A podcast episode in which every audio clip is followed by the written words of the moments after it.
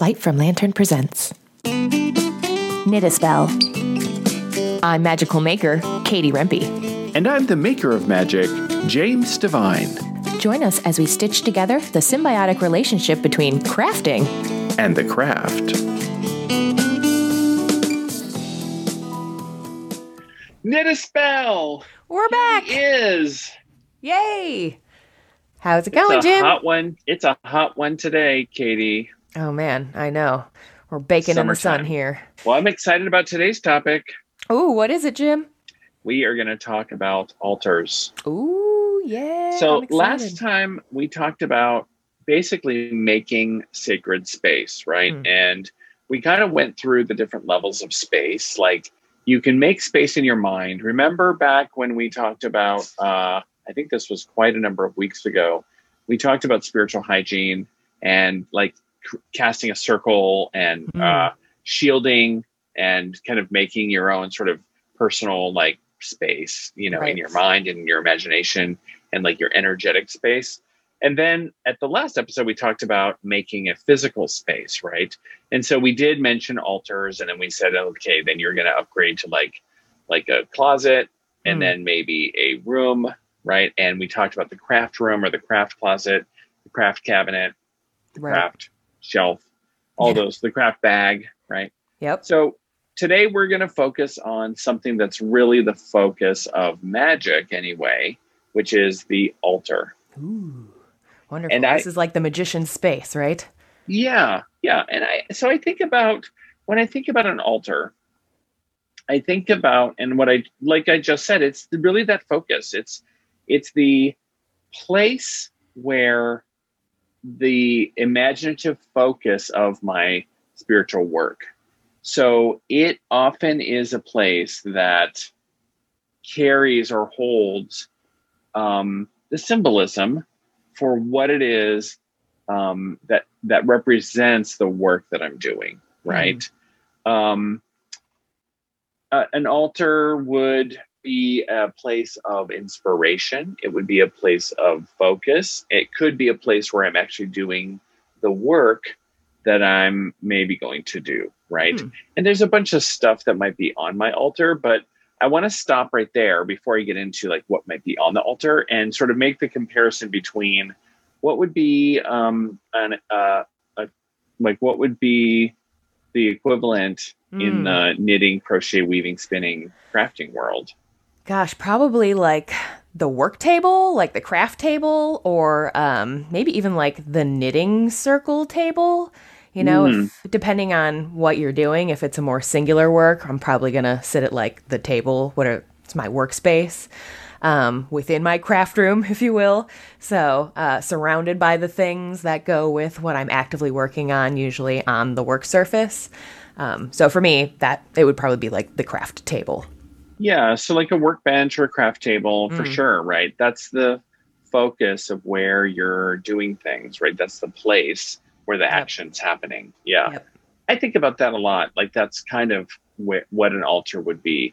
Some altars, there's a couple different types of altars. There's certainly a working altar. A working altar is where I am going to put together like a spell, or I'm going to put together something. I'm going to actually do some work on that altar.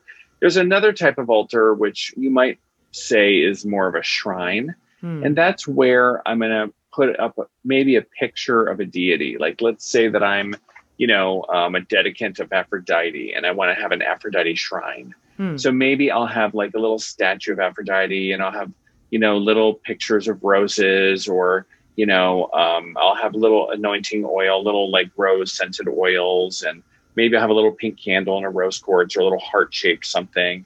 And it's just a little altar that's an homage to Aphrodite and to love and to beauty. Maybe there's a little, hand mirror, little miniature hand mirror, Barbie hand mirror or something.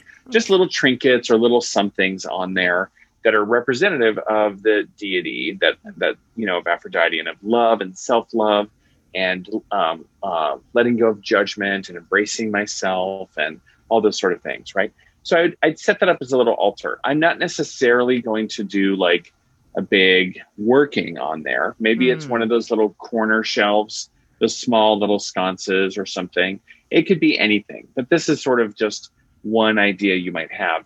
That might be called a shrine to Aphrodite or a shrine to, and you could do this for any deity, right? You could do it to, you know, some goth, dark goddess of, you know, death and destruction. If you wanted Mama Kali or Santa Muerte or whoever, you know, you might want to do it to. You could have a shrine to that deity. And maybe there is a place where you would leave offerings or a place where you would light a candle, but it isn't thought of as a working altar where you might then sort of, a working altar is where you might assemble a spell or do your regular sort of, you know, work if you were to do that. Seems like you might need more space for that sort of thing. Right. So when I think about a working altar, one of the things that might be there is you would create a place where you would sort of focus your sacred space. It sort of centers your magical practice.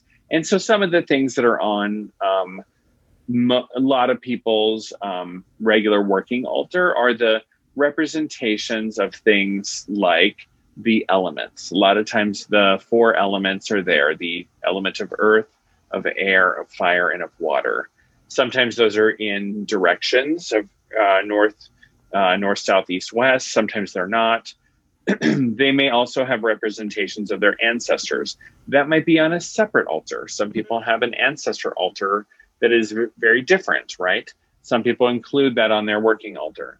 Some people include the fairies or the fae on their altar. Some people have a separate altar that's a fae shrine or a fae altar.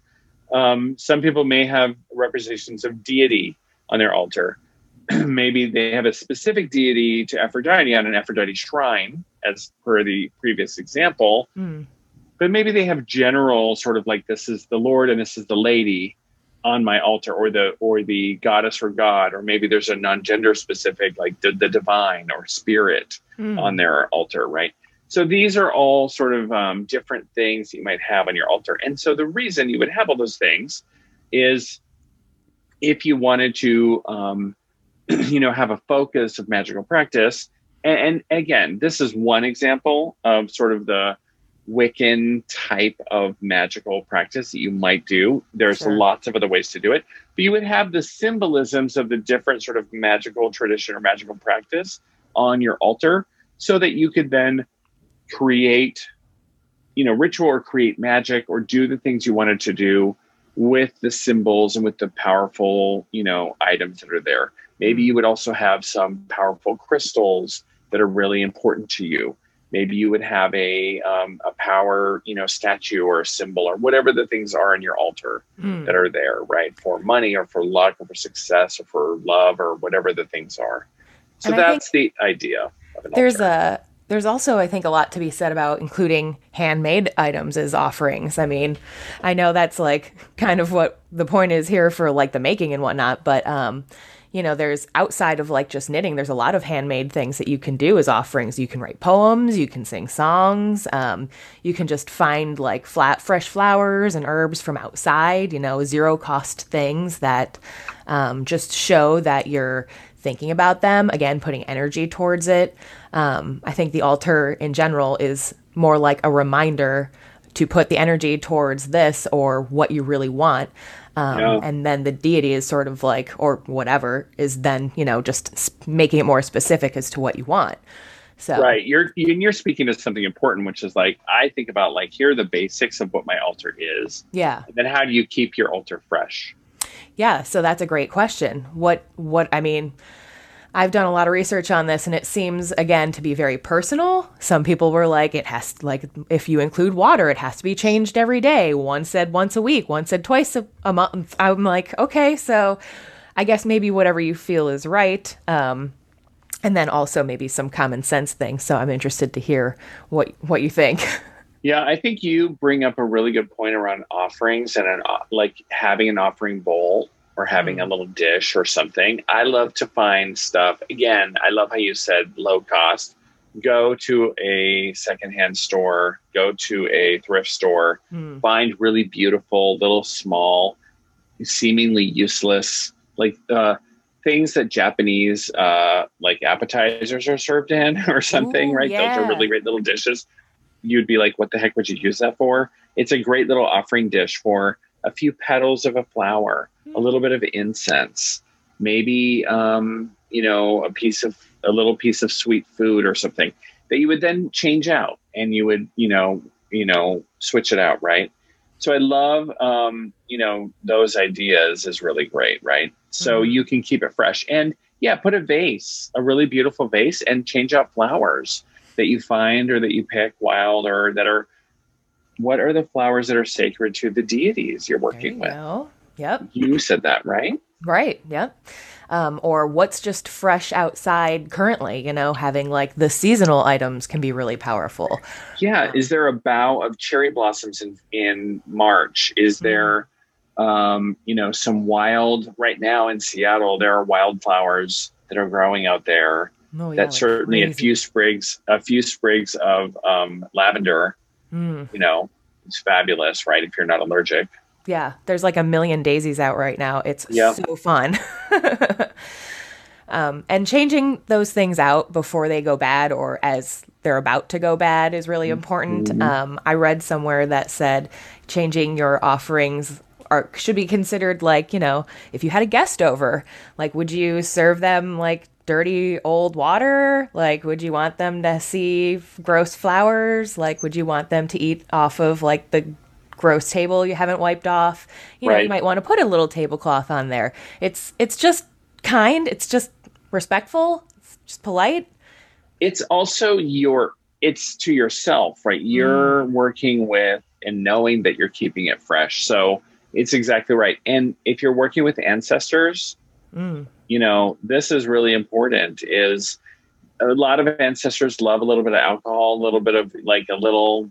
We have little tiny, like, and this is again at Goodwill. We found these little tiny miniature crystal, super cheap crystal, like wine glasses. Ooh. And so you can put those in front of like, you know, Aunt Jackie and put a little whiskey in there because, you know, in life she really loved that, right?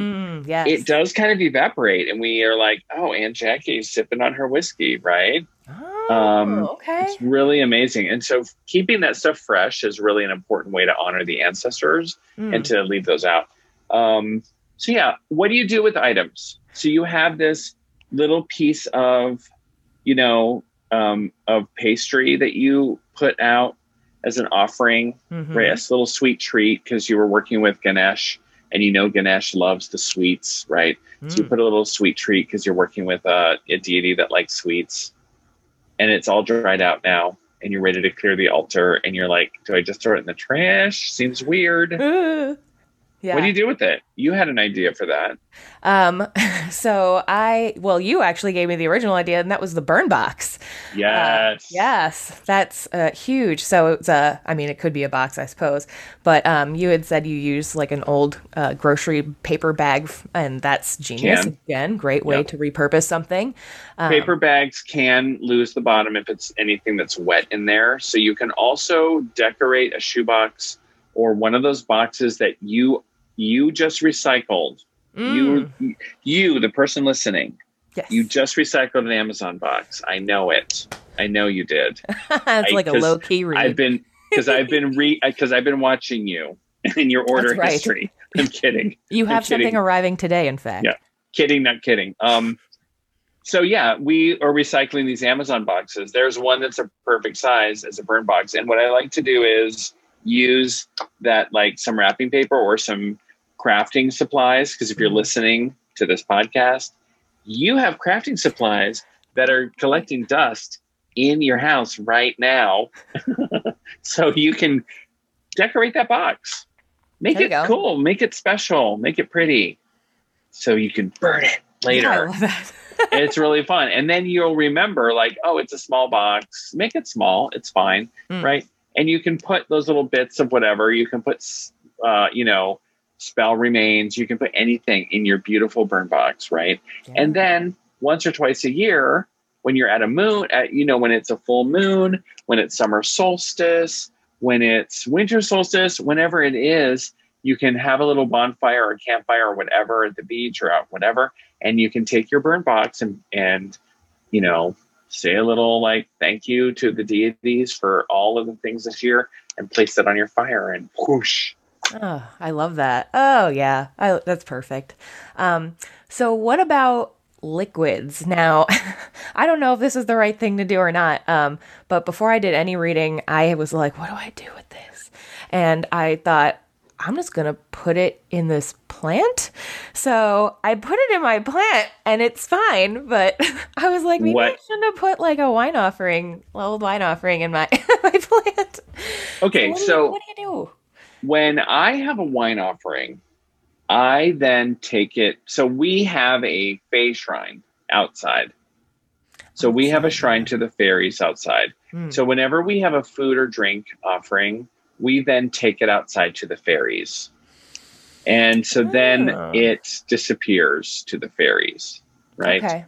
And that is how we, especially for wine, how that ends up being like offered to the fae. Hmm. And so if it's an offering to the ancestors, it also evaporates, right? But smaller amounts maybe is what you're saying I should use. Right. If it's water for the ancestors, for sure, you can put that in a plant, mm-hmm. especially if you have a plant that is an ancestor plant. And there's not a particular plant that's an ancestor plant, right? But if you have like, let's say you have a jade plant or you have a spider plant or you have something that you're like, mm-hmm. you know what, this is going to be my plant that's in honor of the ancestors. That would be a great thing to have next to your ancestor altar. Mm-hmm. You take that water. Don't use water that you put bluing in. So here's the thing. Some people color the water blue for the ancestors with bluing that you use to make whites whiter. And it's a dye. It's a dye that you use in the wash, especially in the South, to make whites. You takes the yellow out of the whites. Okay. Oh, makes white brighter kind of a thing. Yeah. Okay. Not recommended to water plants with. But if we use a blue glass, so we use blue glass and put pure water in a blue glass for the ancestor altar. So if you do that, then you can use that water and water a plant. And it really is cool to have a plant that's watered with ancestor water because it really brings an energy into that plant. Oh, I love that idea and am going to be using it. That's way cool. Yeah. Great idea. Oh, gosh. Okay. So I think about like, what would it be like to make your work table in your craft room? Like, can you imagine doing anything to your work table, like to make it magical? What, you know, or do you do anything to your work table to make it magical? I've only just recently started incorporating things, and one of them I actually was just inspired by another person in our sort of realm. That was Pamela Unicorn. Oh yeah, I love her. She knows everything about crystals. I know they're pretty, and would like to learn more. And she was saying, you know, just talking about how they communicate with her and how she uses them like in her normal work. She put like a citrine tower on her laptop and that like helped her business and everything. And I was like, you know what? Okay, I have some crystals. I'm going to like bring them from my bedroom into the office. So I actually do have a couple of crystals that I now keep in the office and I've been using on various things to good results so far. So I look forward to incorporating more soon. And I do have candles for concentration. So that's just a couple of ways. I love that. I'm looking forward to doing more, especially, you know, the more I'm learning. So yeah. I think that if you have a work surface, like you can paint a sigil or a symbol on your work surface or on the underside of your work surface where no one sees it, you can take a marker and you can paint a sigil or a symbol on that to sort of energize your work surface. Certainly crystals. Hello. Who doesn't like crystals? You can put inspirational things where you can see them. If you're working a pattern, you know, I don't know. I wonder if there's something about like, I don't know what there could be. Oh, go ahead. So someone recently had just suggested using, crystals again, but as stitch markers.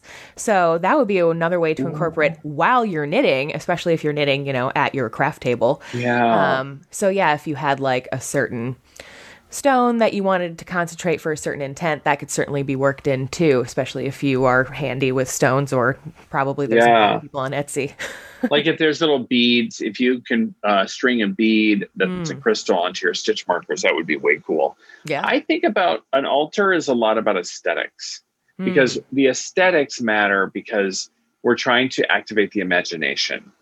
So if you think about your work table, your crafting table, and start to think about the aesthetics of it, are you doing yourself a favor by helping with the aesthetics of your workspace, whether it be magical or craft? That is a step forward, right? Yeah. So I think that that's something to consider in this arena. The more intention you put into it, the more you'll enjoy the space. Yeah. Yeah, I agree. And I kind of go between phases of wanting it super clean, probably when a project has just finished, to then it's just littered with the current work in progress, which again, even having like the active items are very inspiring and part of the aesthetic at that point. So as someone who always likes to see things sort of move and change, I like kind of the flow of that workspace environment. Yeah. Let's take a quick break, and then we'll come back and talk about some knitting-related deities I found. How about that? Yes. All right. We'll be right back. Hey, Magical Makers. Are you looking for a fun summertime project? Try my No Sweat Mason Cozies, now available in 2 different sizes. You can save 50% on this pattern through July 31st by using the code KnitASpell, that's all one word, on Ravelry at checkout. These beverage covers not only keep your hands dry, they're also a fun way to identify whose drink belongs to who. Cheers! Hey Jim, let's talk about a palm reading for a sec. Oh yeah, my favorite topic. So I don't think a lot of people necessarily think of getting a palm reading, but my palm reading with you was awesome, and it actually helped with a lot of preconceived notions that I had of the craft before now. Oh. You had preconceived notions about palmistry?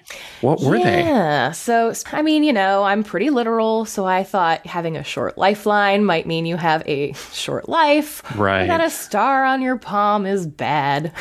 Oh, that's interesting. Both of those are common. You know, a short lifeline does not mean a short life. It actually means a life of connection with the divine and learning and creating type of life.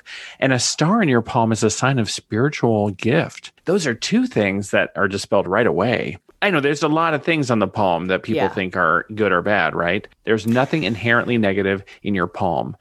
You can use all the tools, all the markings. They are associated with your strengths, your personality, and things you can use in your life.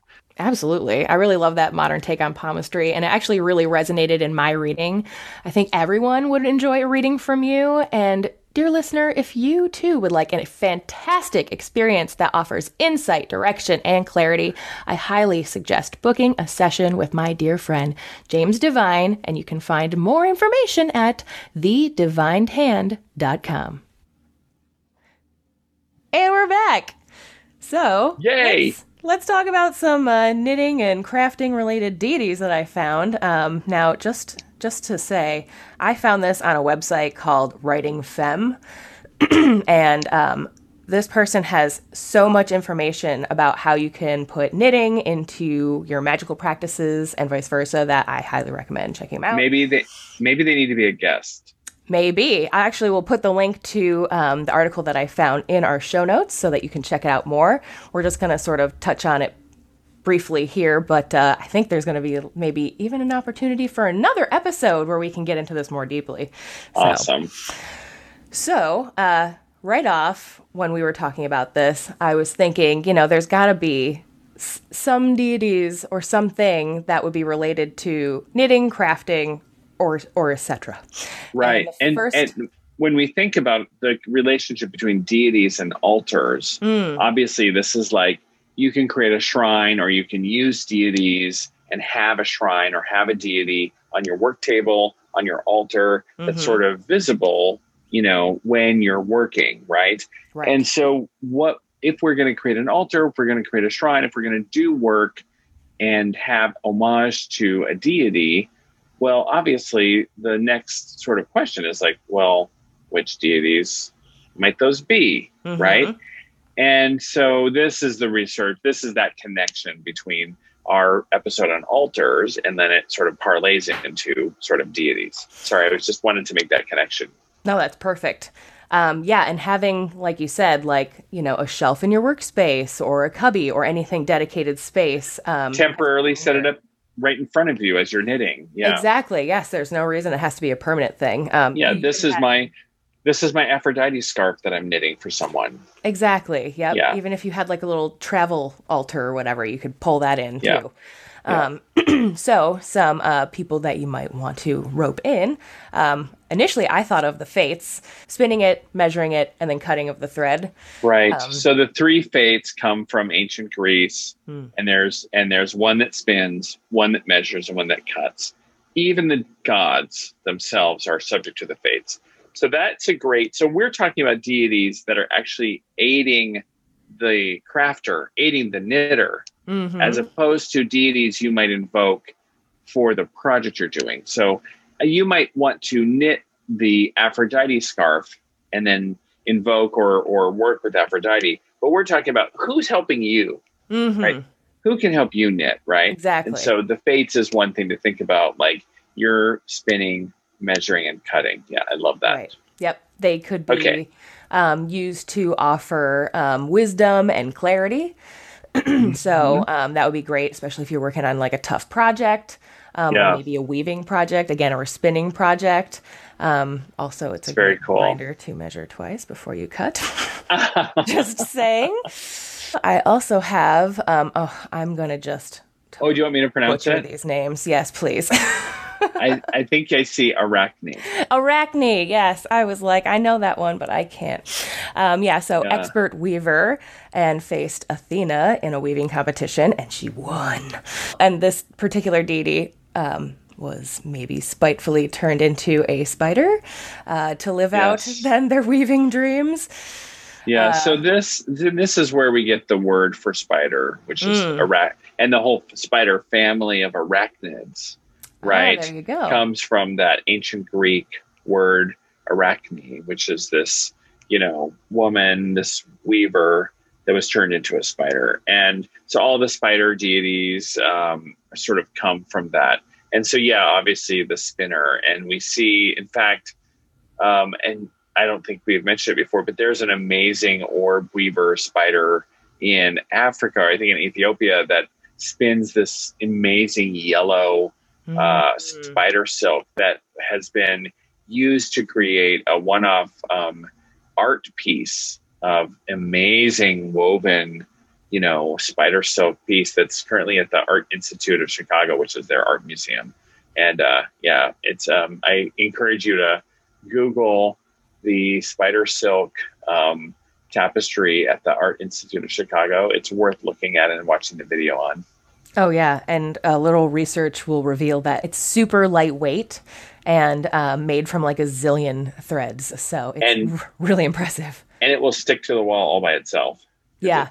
If you've ever worked with like silk roving, anybody out there, I feel like it would be similar to that in its like light, super light, sticky on every one of your little skin crevices kind of a thing. Just light and sticky. So Arachne would be great for invoking like inspiration, new beginnings, and of course precision.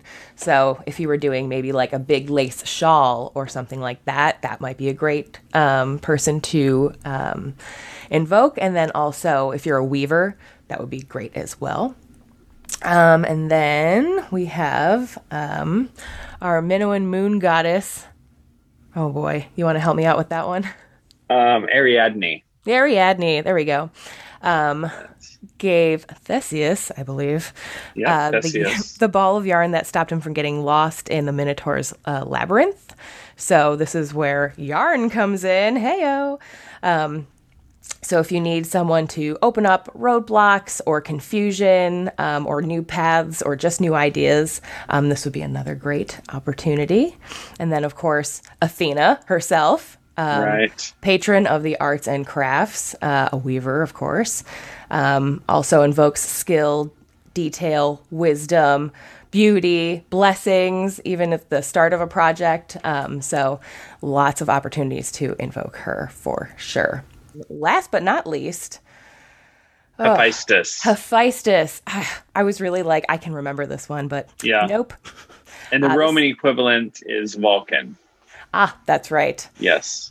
So this was the god of blacksmithing and crafts, better known for metalworking and weapons. He's very multi-talented. He wove the magic net that caught Aphrodite and her lover Ares in a compromising position. It was so well made that they couldn't even escape. Not even the gods. I mean, he was a god too, so, you know. So these are strong fibers held with knots, and so this particular deity could be invoked for things like, you know, just having your tools be involved or aiding in new skills, and certainly anything netted would be great. So, yeah. Or security.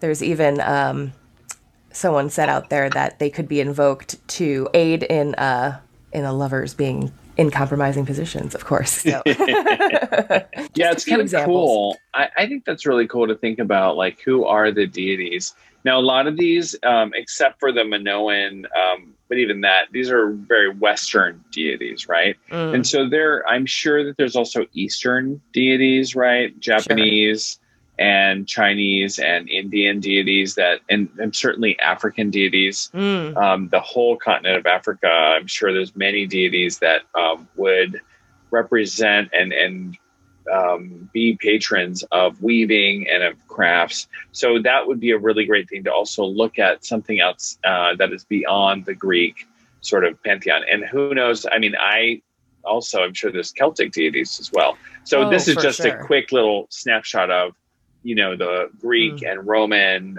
focus with a little bit of the Minoan, but that's also from that arena. So just to know that there's we're just taking a little slice of that Western, you know, cultural sort of like snapshot. And I would love, as we go along, to look at how sort of deities have been sponsors of, and how, you know, ancient myth in weaving, knitting, fiber arts, crafting, with other, you know, deities from around the world, because we can be inspired by ancient cultures and the human beings drive to make things. I mean, this is one of the cool things about human beings. Human beings have made things from the beginning. It's one of the defining features of being human, right? We've always made things, right? Whether we're making, you know, rockets or whether we're making stone huts, right? We've always made things, and innovation is such a beautiful thing. We love it, right? So physical, it's magical manifestation machines. That's right. So it's very, very cool.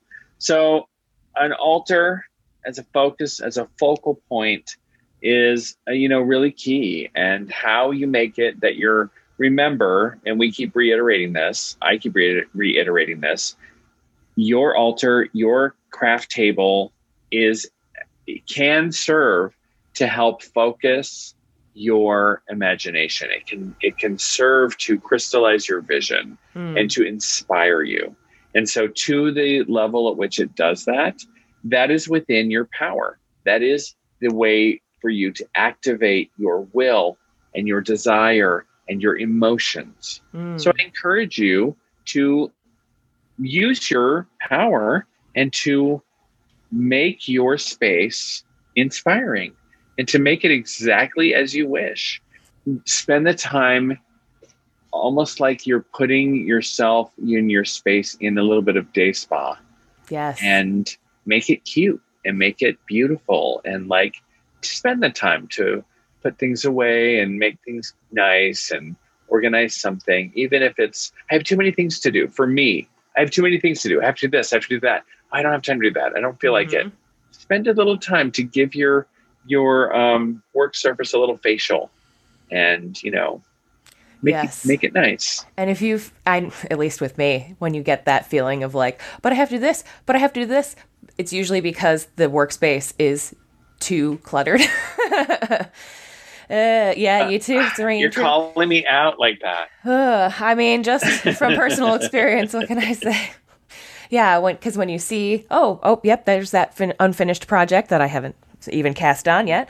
Oh, there's that one that's half done. Well, I have to block this one still. Oh, this one still needs seaming. Ah, suddenly you're like, I have to leave this space. Mm-hmm. So yeah, making it really inviting so you want to go into it every day, because I think that's really important, is also, utilizing it every day. And so here's a little question for you. I kind of asked or kind of mentioned it briefly earlier, but let's say, we're going on vacation. What might be some way that you could bring like a travel altar with you, and what is that exactly to you? Yeah, that's a fabulous thing. So if you are engaged in, you want to do daily, or regular, devotions or regular work, and you want to do a travel altar, one of the coolest things is get an Altoids tin or something like that. Mm. It is really fun to do a pocket shrine. Ooh, right? Pocket shrine. So pocket shrines are really fun to make, and be creative. Make a little collage in there. Make a little secret, picture, a little diorama of the deity or of whatever you're working with. You can also make a pocket altar. Again, you can use a tin or anything. Mm-hmm. And inside there can be a representation of whatever, a little miniature, teeny tiny miniature representation of whatever is on your altar, right? Mm-hmm. So on my altar are the four elements, the deity, the god and goddess, and the fae. So I would have maybe the four elements and the two deities and the little fae. And then I might have a little stick in there as a wand that I can take out, right? And maybe I would have a little vial, a little mini sampler of an oil, right, to have a scent. Maybe I would have one little birthday candle to light, for a minute or something. Maybe on the lid, I would have put glued a little piece of fabric with a little and then maybe with glitter glue, put a little star, a little pentagram or something. And I would use that as my little altar. I don't know. I would figure out what would work or something. And I would open up that little Altoids tin and I would hold it and do a little ritual and have a little devotion. And then I would snuff out the candle.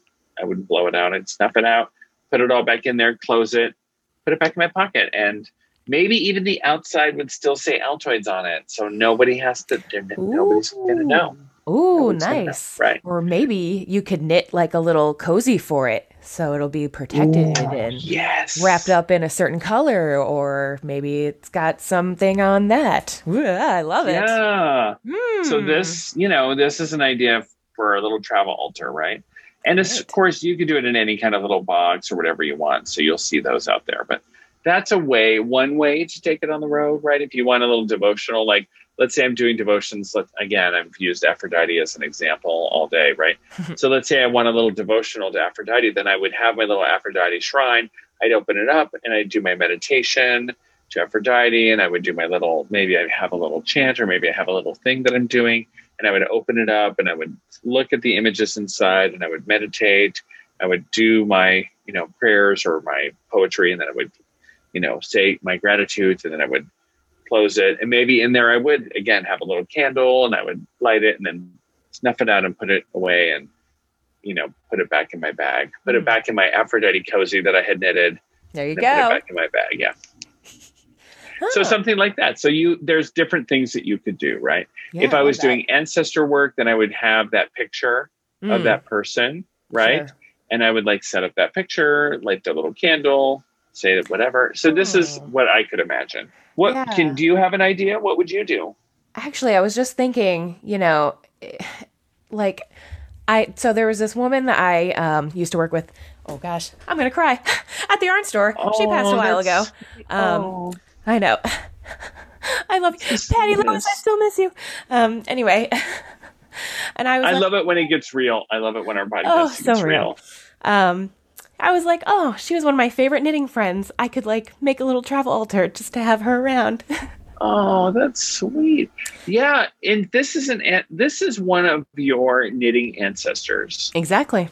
Yep. Right. And when I say ancestors, it's a little bit in quotes, right? Mm. But this is a person who is like your knitting legacy, or your knitting, like she had an impact on you in your knitting. You probably learned things from her.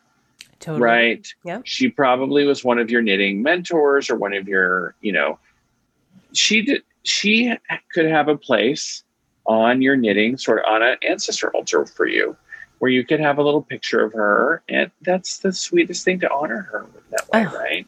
I love that. Yeah, I'm absolutely going to do that this very week. Clearly, I'm having an emotional response. I should do something about it. I love it. I love it when tears come and you're just so moved by someone so sweet. Well, it's Cancer season. What are you going to do? Oh, that's right. When we're recording this, which is in June, right when Mercury went direct, and it's now Cancer season, and we're feeling our emotions. Thank goodness. That's right. I'm fine with it. That's right. She was so awesome. She deserves the tears. Yes. I'm fine with it. That's right. Oh my gosh, that's sweet. So anyway, so there's an idea of what I would do. Yeah. Well, I want to know what your ideas are, listener. Dear listener, I want to know what your ideas are. So people have been sending us the sweetest emails. Yes. And, you know, sometimes you feel like you're just kind of talking to the air. I mean, not really. We're talking to each other, at least. Definitely I'm talking to Katie. But don't you sometimes, Katie, feel like, is anyone listening? Tap, tap, tap. Is this thing on? That's right. Yep, a little bit. We're getting emails from people, and it means the world when you are listening and you send a quick little note that just says, "Hey, I listened, and that episode was stupid. I mean, that episode was amazing." Either way, I'll take negative. Constructive feedback is also welcome. Yeah, or positive attention. Yeah. So I love the email that we got this week. It was so fantastic. It really moved me. I was like, "Oh my gosh, people are it made a difference for someone." So I want to know, what do you do for your traveling altar? Do you set up an altar? What would you add to this episode? I would love to know. So we're working on figuring out how to post people's comments and, you know, have those up there. So I'd love to have you be part of that, and drop us a line. Leave us a review. One of the easiest ways, everyone reads your reviews on. So if you want to be part of the conversation, one of the easiest ways to be visible, write a review about the episode and about the podcast itself, or drop us an email. I'd love to hear from you. Yep. You can do so at knitaspellpodcast@gmail.com. And you can also drop us a message on our Instagram, which is knitaspell. Go figure. Yeah. So, yeah. Well, I really want you to knit something cool, and you can find something cool to knit at Light from Lantern on Instagram. Or you can go to lightfromlantern.com, and Katie has some cool stuff to knit.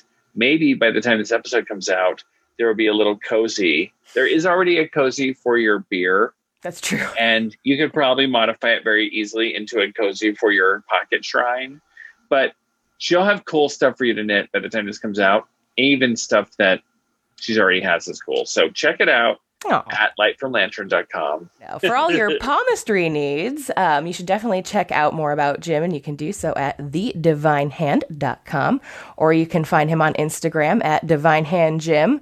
He actually just finished promoting a upcoming palmistry class, so snooze you lose right now. However, I do have it on good authority that it could be offered again, so you should definitely sign up for his newsletter, which you can find at thedivinehand.com, to learn more and be the first to know. And I also heard that his newsletter subscribers get a sweet discount. So it is true. Telling all these truths about me. I'm just pouring it out like an open book. That's right. They need to know. So awesome. Well, Jim, as always, I really appreciate your expertise, and this was a great time. I can't wait for next week. So fun. I can't wait till next week either. I love hanging out with you. Ditto. All right. Well, listeners, thanks again, and we'll see you next week. So long. This episode is a wrap. If you enjoyed what you heard, go ahead and follow us on your favorite podcast streaming app. And don't forget, you can see full video episodes of Knit a Spell on Light from Lantern's YouTube channel.